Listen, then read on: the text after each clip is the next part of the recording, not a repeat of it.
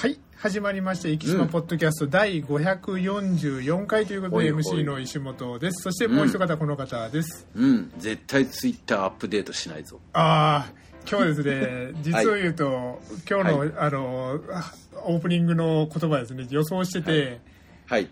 X かなと思ってたんです。ああ、まあまあまあ、それにね、まあはい、似たような、まあ、ほぼほぼ当たりってことですね。はいいやなんかあのあのー。X もしくは x ジャパンかなとか思ったりそうなんですよ。はいなんかね、土日、こう、あの、留学生の世話で博多にいたんですけど、はい。息子のとこ泊まってて、はい。で息子、お父さんこれ見たって、はい。あの、X のアイコン、なんだ、お、X のアイコンにはい。変わってるとか言ってですね、やっぱりツイッターはあの、ツイッター、ツイットバードさん。あの青い鳥ですね。はい。ね。青い鳥のアイコンでもう長年我々はもう15年ぐらいあれを使ってるわけですから、そうです。はい。うん、なんだよこの X のアイコンと思いながらですね、絶対アップデートしねえぞって思ってるんですけど。僕はあのアプリのですね自動アップデートを切りまして、はい。あの素晴らしい。めんどくさいけど、あの、し全部手動で。素素晴らしいツイッター以外手動で全部やってるっていうですね。ね、ツイッターのために今の手動にしたんですね。もう本当みんなそうですよ。はいあの、長年使ってるメンバーの人たちは、絶対もう他を、他の苦労が増えてでも、はい、あのアイコンを、ねはい、意地でも維持キープしてやろうと思って。いや、あの、なんだろう、なんだっけ、はいえっ、と、イーロン、イーロンのクソ野郎って言って、はいはいあの、投稿があって、おなんだろうと思ったら、はい。なんかね、色でアイコンを並べてる方がいらっしゃって、ああ、なるほど、はいはいはい。あ一列青、一列緑とか綺麗にね、ほどはいはい。アイコンを並べてて、はい。そしたらそこに例のあの黒が入ってて、ふざけんなって。またあの、ちょっと前にあの、メタの方から出たスレッズですね。はいはいはいはい。あれのアイコンにそっくりなんですよね。いやほんとね、はい。なんかあのアイコンもなんかいまいちだなとか思いながら。はい。ねそんな感じで、まあ、メメタと、あの、まあ、あえてツイッターと言いますけど、ツイッターとの戦いは、まあ、しばらく 続くんでしょうね。不毛な戦いになりそうだなとですね。ほんとはいほんと。下手するとどちらも消えるんじゃねえかまあ、そうですね。なんか、あの、なんか、あの、第三勢力とかがですね、出てきて、なんか、多分ですね、今はいもう世界中で、はい。あの、ツイッターの後を追うって、うん、なんかアプリを開発してる人は山ほどいると思そううですね、はい。ええだから本当だったら、はい。そんなチャンスは巡ってこないはずだったのに、そう、完全に自滅ですね。うん。ここに来て、ああ、メタやったば、やったなと思ったんですけど、あの、蓋を開けてみたら、なんだこれみたいなそう、あの、メタとしては、あの、インスタで、まあ、逆に言えば、あの、まあ、ツイッターの匿名性とか、そこら辺を逆にインスタで、あの、そこら辺をクリアにするっていうところがあったんでしょうけど、それによって逆に中途半端になってしまったというかですね。本当本なんあの、はい。メタさんの場合はそもそものアプリ自体の出来が悪すぎますそうです。ようこんなんでローンチしやがったなっていうそう感じなんですね。だからもう、今がチャンスと思って中途、あの、先週も同じこと言いましたけど、今がチャンスと思って中途半端に出してしまったんだろうなって思います、そういうことですね、はい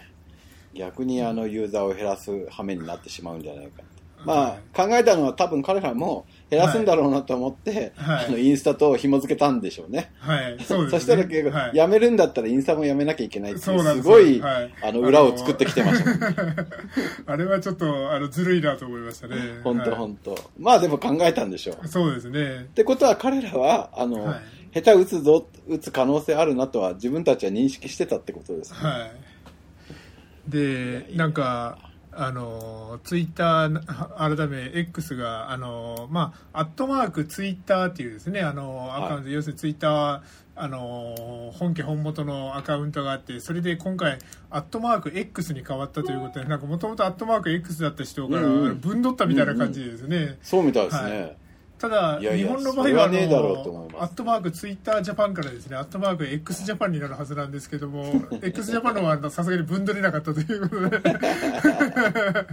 はい。そうでしょうね。はい、どうするんでしょうね。あのまあさすがに x ジャパンは取れないでしょうからね。XJP とかですね。なんかそういうふうな、でもそれもいるでしょうからえそその人たちはあの分取られるんじゃないかと戦々恐々としてるんじゃないかなと思いますけ本当どね本当。はい。まあね、なんかブラン時々まあ何でもそうですけどブランドチェンジしようとしてやることがあるんですけど、まあそれが悪いとは言わないけど、はい。あの下手打って逆にブランドのイメージを下げるっていうパターンが多いからね気をつけた方がいいですよ。なんか今あのブランドのイメージがぐんぐんぐんぐんあの下がってた段階であのさらにこんなことをするっていうことで、本当本当。あの新規っていう、ねはい。なんかこうなんかしでかして、はい。ここでちょっとブランドチェンジしないとまずいぞっていう時に変えるじゃないですか、はい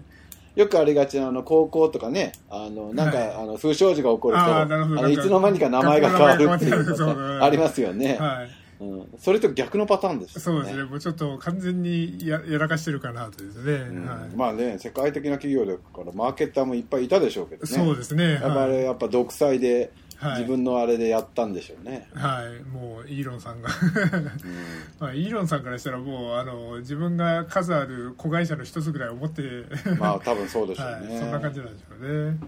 はい、ということで、まあ独裁の人が絶えずね正しい選択をするとは限らないそうなんです、そうなんです。あの、独裁になればなるほど、あの、間違った選択が増えていくっていうですね。うん。はい。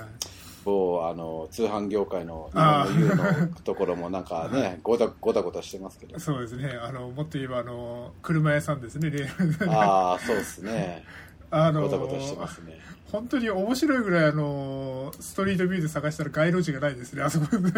いや本当ね あれはなんかなんどこだっけな？ど,、はい。どこだっけ？どっかの除草剤を使ったんでしょ？ああ。そこの除草剤だけがあの一人勝ちしてるっちゃなんか、なんか、うそう、載ってましたね、それですね。うんはい。相当効くぞと。はい。いやいやはい。気をつけましょうとはい、で気をつけましょうといえばですねちょっといろいろ天気はい、天気にも気をつけなきゃいけないなというところで、うん今ちょっとこの段階であの2つのことにということで、まあ、暑さと台風ですね。はいはいはい、はいで暑さと暑さといえばあの松岡修造さんなんですけども松岡修造はいはいがいたら、あのそこはあの晴れるとですねよく言われる、あ伝説があるわけですけど松岡あ来週からが涼しくなる？そう。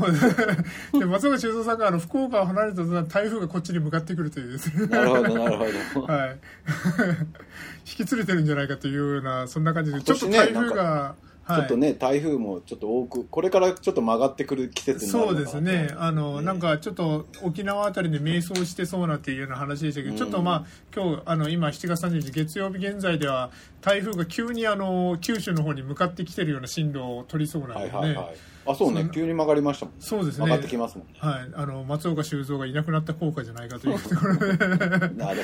はい、そんな感じですけど、でも、暑さももう、これはちょっとあの啓発したいなというところで、もうちょっと熱中症の方があのものすごい増えてて、いや、本当ね。はい、で同時にコロナの方もめちゃくちゃ増えてて、もうちょっあと熱発だけじゃなかなかあの判断が大変なぐらいですね、あの両方増えてる状況なので。なるほど、そうですよね。はいあのくれぐれも水分補給と、あのまあ、マスクだったらマスクをいつでもしろとは言わないですけどあの適材適所でマスクをやっぱりつけてほしいかなとですね。まあね、人との距離、離が、自分が咳をしているとかいう時もはい。必ずつけてほしいです。しそうですね、はい。ね、あの、人と、なんだろう、距離が近い時、まはい、あバス乗ります、はい。ジェットホイール乗りますとかいう時は、できるだけつけといた方が無難だと思いますけど。ある程度やっぱりあの空間ですね、あのあのだだだっぴる時で空間にいる時はちょっとあのマスクはつけた方がいいかなとは思いますね。さすがにあのマリンメッセとかドームとかああんなレベルとは言わずあのビーナスだったりとかですね。そうはいはい。いうところにいる時はっていうのはちょっとお願いできたらなと思いますね。狭い部屋で長時間会議するとかね。すねはい、ね。はい、ということでちょっとぱあのあれがインフルエンザと一緒であれかなあの、はい役所の人と学校の先生早めにつけてくる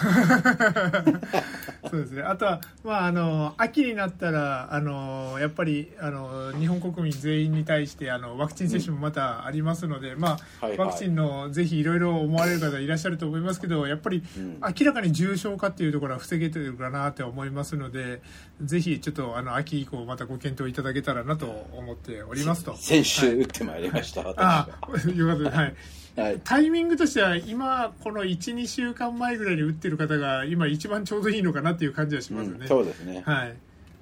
そんな感じです。でえー、となんですけどもちょっとですねここであの石間ポッドキャストからお知らせといいますか。はいはい。あのまあちょっとこのここ12年聞かれてる方はよくご存知だと思うんですけどもうん。まあネタがないと。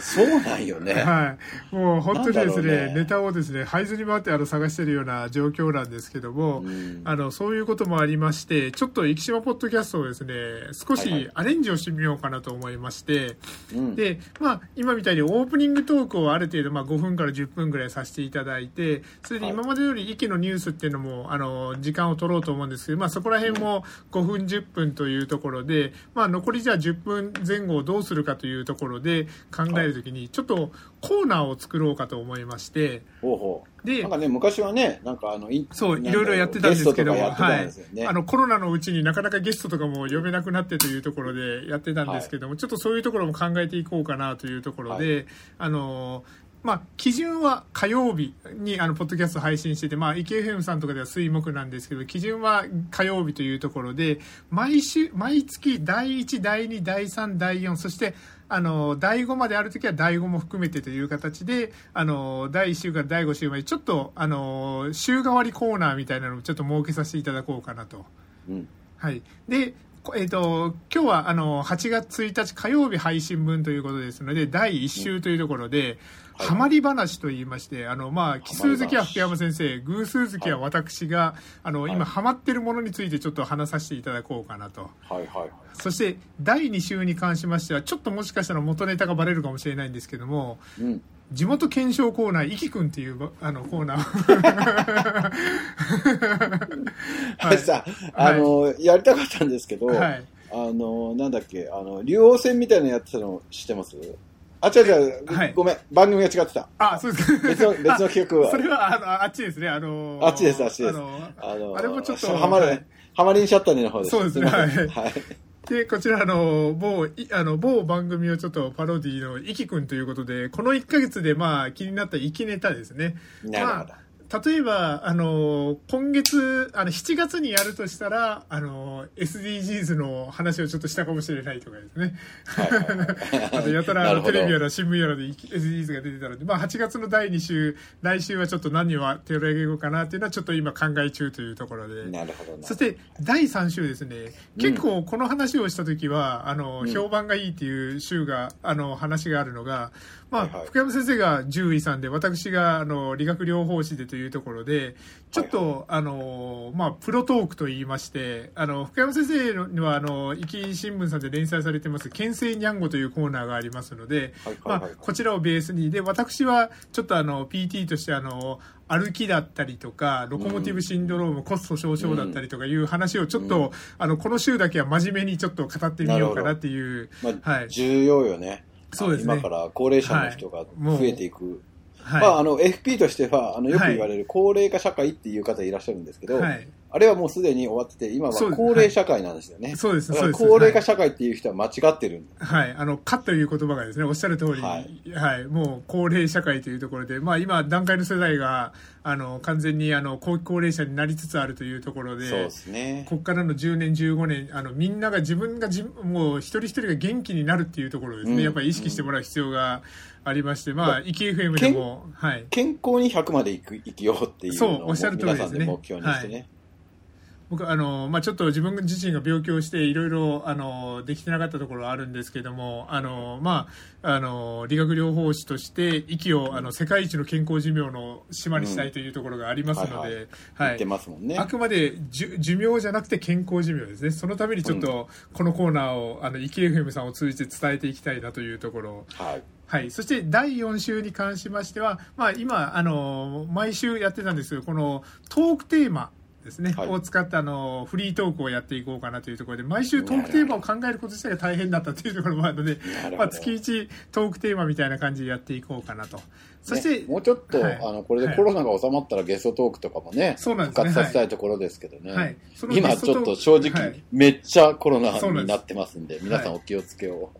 そしてそのゲストトークなんですけども、はい。第5週がある時のみゲストトーク、お。まあ、ちょっとあの収録の仕方はあのズームだったりなんだったりいろいろ考えようかなとは思ってるんですけども。はい、で今月実を言うとですね早速第5週があるんですね、はいはい。8月29日火曜日が第5週になりますのでちょっと、あのまだゲスト検討中ではあるんですけどゲストトークなんかも、まあコロナ次第でちょっと変わる可能性はありますけども、はい、日経にデビューした人とかじゃないでしあょうね。の今あの有力候補にあのあの 完全にあの本人寝耳に水だと思いますけれども。は い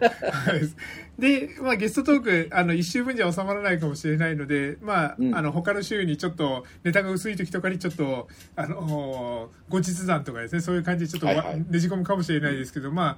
だあの3か月に1回ぐらいのゲストトークみたいな感じでちょっとやっていこうかなと、はいうん。思っております。というところで今週はじゃあ早速あの8月第1週というところでハマりトークというところで、はいはい。私がハマっていた何ハマってるんですかはい、はい。あのーもうす散々話してきただろうと思うかもしれないんですけども、あのー世界水泳が終わりまして。そうでしょうね。はい。で。はい。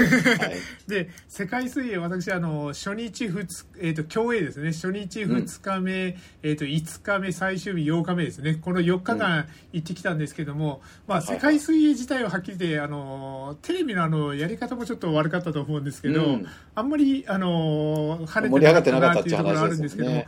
うん会場で見てたらあれすごいやっぱ楽しいんですよね。でなるほど、なあ。のつつがなくあのレースとメダルセレモニーとという感じで。あの本当にトントントントンっていく感じであと周りのブースとかもいろいろ盛り上がっててあそこら辺一帯は非常に盛り上がってたっていうところがうんあ あるんですけれども今回はその世界水泳の中でも競泳ではなくてこれも、あの散々話してきたんですけれどもハイダイビングという競技。はい。ね。実際生で見に行きまして、うん。あのものすごくあの楽しかった面白かったすごかったっていうところが深山先生にもちょっとあの、はい、日いただきました。本代表新田君のあのビデオをお送りしたんですけども、いや、音がすごいよね。そうですね。はいでも逆にですね上位の方にどんどん行けば行くほど音がほとんどしなくなってくるんですよね、なるほど。なるほど。普通の飛び込みと同じって感じですね。はいでもうあのじゃあハマりトークというところで終わった話をするのかというところなんですけれども、うん実を言うとせっかくですね今日本にあのハイダイビングの選手あの世界のトップランカーたちが集まっているというところで、はいはい。レッドブルがですね、まあうんあのボブさん的に話しますとあの F1 は、はいはい。あのまあ1レース1レース年間こうあっていって、まあ、今二十何セントがあるんですけれども、それでどうやって順位をつけるかというと、まあうん。そのレースごとに1位から10位までがポイントをもらえると。ではい。ポイントを貯めていって年間チャンピオンっていうのを決めていくっていうのが F1 なんですけど、まあ、それに非常に似てて、レッドブルのあのこのハイダイビングというかこの競技はクリフダイビングっていうんですけども、まあ、崖から飛び降りるですね、はい。この競技あの年間6戦あるんですけどもこれまで、えー、と初戦がどこだったかな。初戦がどこか忘れですけど2戦目が、えー、とパリですね。エッフェル塔のセーヌ川で飛び込みをするっていうですね、そういうで第3戦があの、はい。イタリアのあのちょっと有名な崖があるんですけれども。でそこから第5戦がボストンの方で第6戦があってこう続いていくんですけれども第4戦、8月3日木曜日昼の12時から宮崎県高千穂で行われることが、はい、へー決まっておりましてこれあの YouTube であのレッドブルクリフダイビングで探していただいたあの生中継 YouTube でありますので誰でもおあの YouTube そうのなんだ。はいなあのあの、高千穂のあそこでやるんですか？そうなんです。例の、で高千穂のあの、なんだろう、ボートみたいなのがいつもこう、そうです。出る、あそこでやる。なので、あのこの期間中はですね今週1週間は、あの高千穂にちょっとあの遊びに行きたいなと思ってる方ですね。あの、はいはい。ちょっとあのこのレッドブルの大会がありますのであのボートがちょっとあの一時中止になっております。なるほど、はい。なるほど。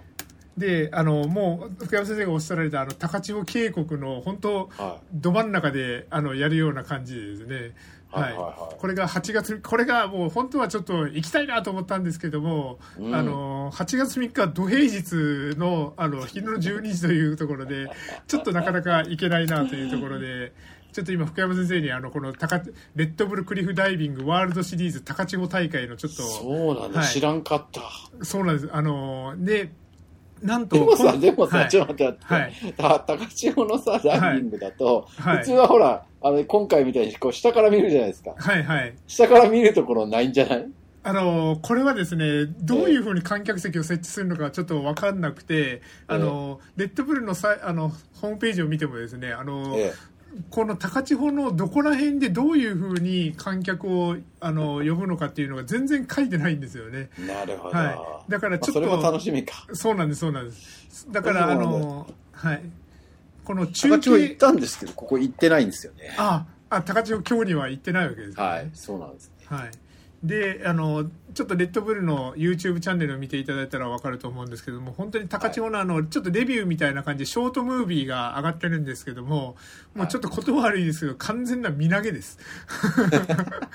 もそうだろうな。はいもうあの本当にちょっと見ただけでですねちょっとこれはすごいなって思うようなですねあの、感じのショートムービーになってますのでぜひあのレッドブルクリフダイビングで検索をいただけたらと思います、今ちょっと僕も探してたんですけどもちょっと,、えー、とどこ行ったかなあありましたありましたちょっと福山先生にこのショートムービーを送ろうと思うんですけども、えー、とこれかバシャン言ってました。はい。えっ、と、ちょっと待ってくださいね。リンクをコピー。はい。福山先生の方に、えっ、と、今、送りましたけども。はい、もうあのこのサムネイルを見ただけでですねちょっとぜひ、はいあの今このラジオポッドキャストを聞きながらですね皆さんがこおのレッドブルの YouTube チャンネルを見てくれてると信じながら サムネイルを見ただけでもう完全に身投げ感がものすごいというですね、はい、ここってこんな風になってるんだ。そうなんですはいなんかね、あの、い。つもこう、大体写真でも同じ、はい。ね、同じポジションじゃないですか。で福山先生がおっしゃる通りあの渓谷ボートを漕ぎながらの風景だからどっちかというと下から上を見上げるような、はいうん。感じなんですけども。はい。そうなんですこの奥になんか、あの、はい。遊歩道みたいなのがあるんで、そうですね。そういうところに観客席ができる。だからそうそうですね。あのそういう感じになってるのかなと。で今福山先生にあの8月3日のライブ中継のあのリンクを送りましたのでもしよかったらあありがとうございます。はい。了解です。10 12時公開予定になってます。でこれにですね今回、はいあの結構有名になってあの、まあ、先々週の「クレイジージャーニー」でも取り上げられた日本唯一のハイダイビング選手の,、あの新田選手、あの練習場所が東尋坊というですねあの。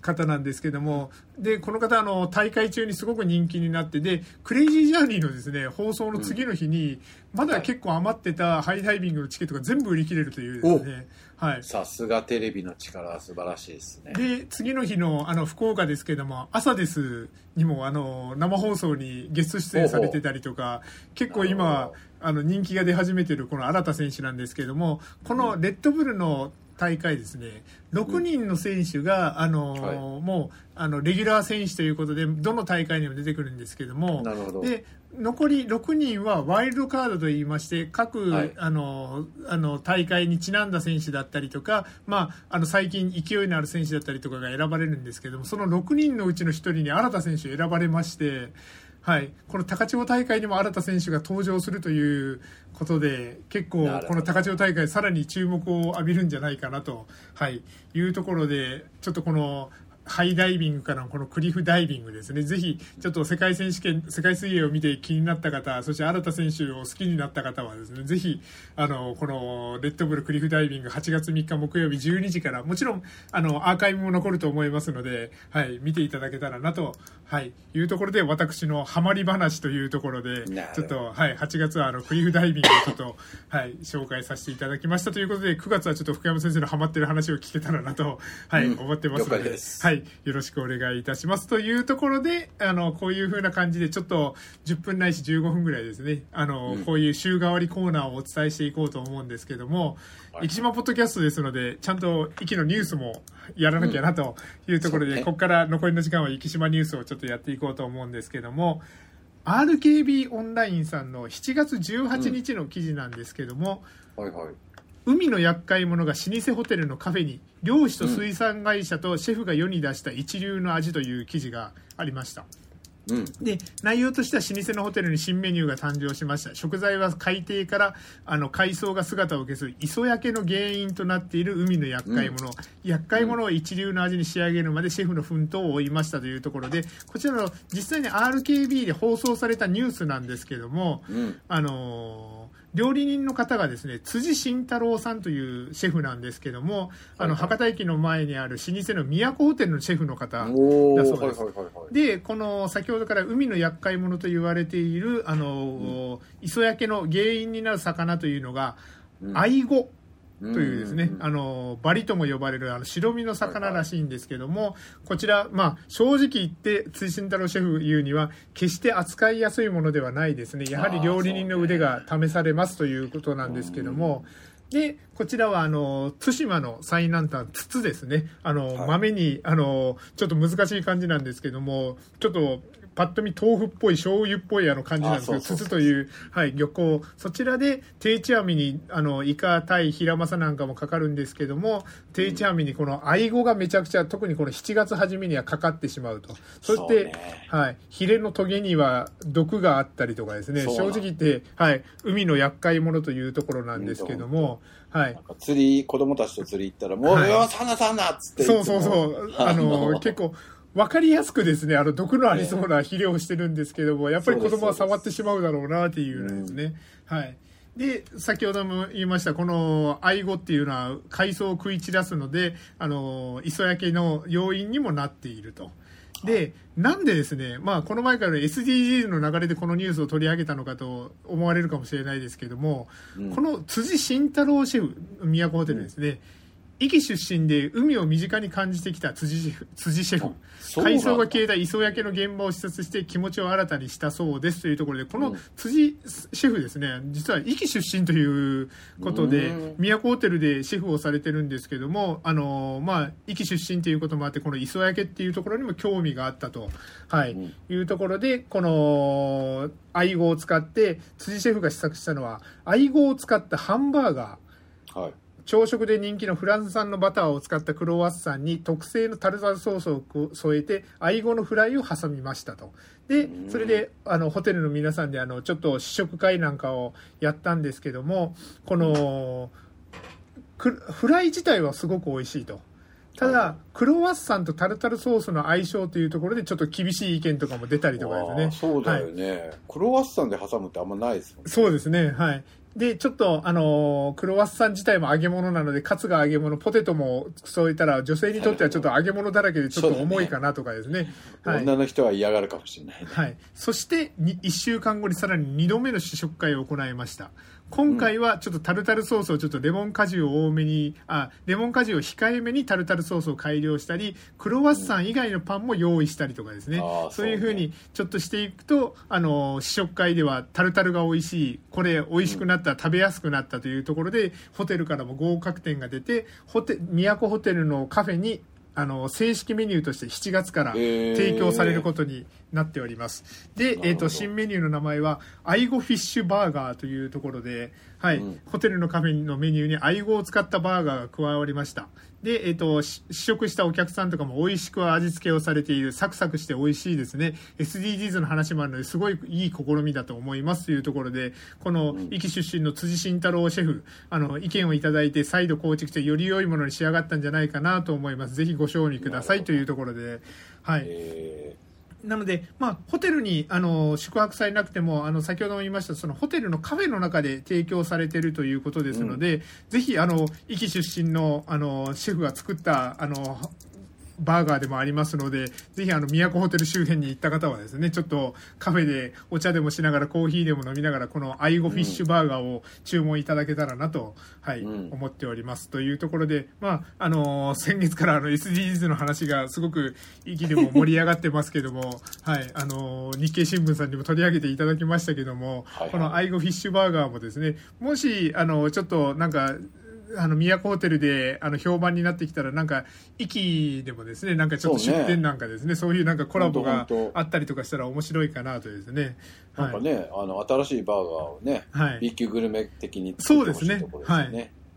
で、あのーこのですね、全然関係ないんですけども、このホテルのスタッフ、後で福山先生リンクをお送りしようと思うんですけども、はい。ホテルのスタッフが試食をしているところのですね、あの、うん。女性の写真が出てるんですけども、うん。あの、イレブン的に言うとですね、あの、コロさんにそっくりでですね、この人。そう。そうコロさんに。はい、コロさんに怒られそうですけども、あの、なんか、あの、よく、あの、試食にぴったりな感じで、よく食べそうな方だなと思いながらですね、あの、ちょっと前髪の隠れ方も鬼太郎チックでです。はい、そんなミラコホ。テル新しくなってから行ってないんだよね。そうなんですよ。僕もですね、あの、新しく、新しくなったなってのは思うんですけども、で、だからどんなカフェがあるのかとかもちょっと分かってないので、ちょっと偵察も、あの、含めて、ちょっとこの、宮古ホテルさんのしあのカフェの方に行ってみようかなっていう結構ね、はいかっちょいい綺麗なカフェですからね。あそうなんですねああ、コロさんっぽい、確かに。そうそう。青青いシャツ、青いシャツ着てるそうそうおっしゃる通り、ね？あそうね。一瞬あのまあよく見たら全然違うんですけど一瞬見た時あのこれコロさんって思ったあ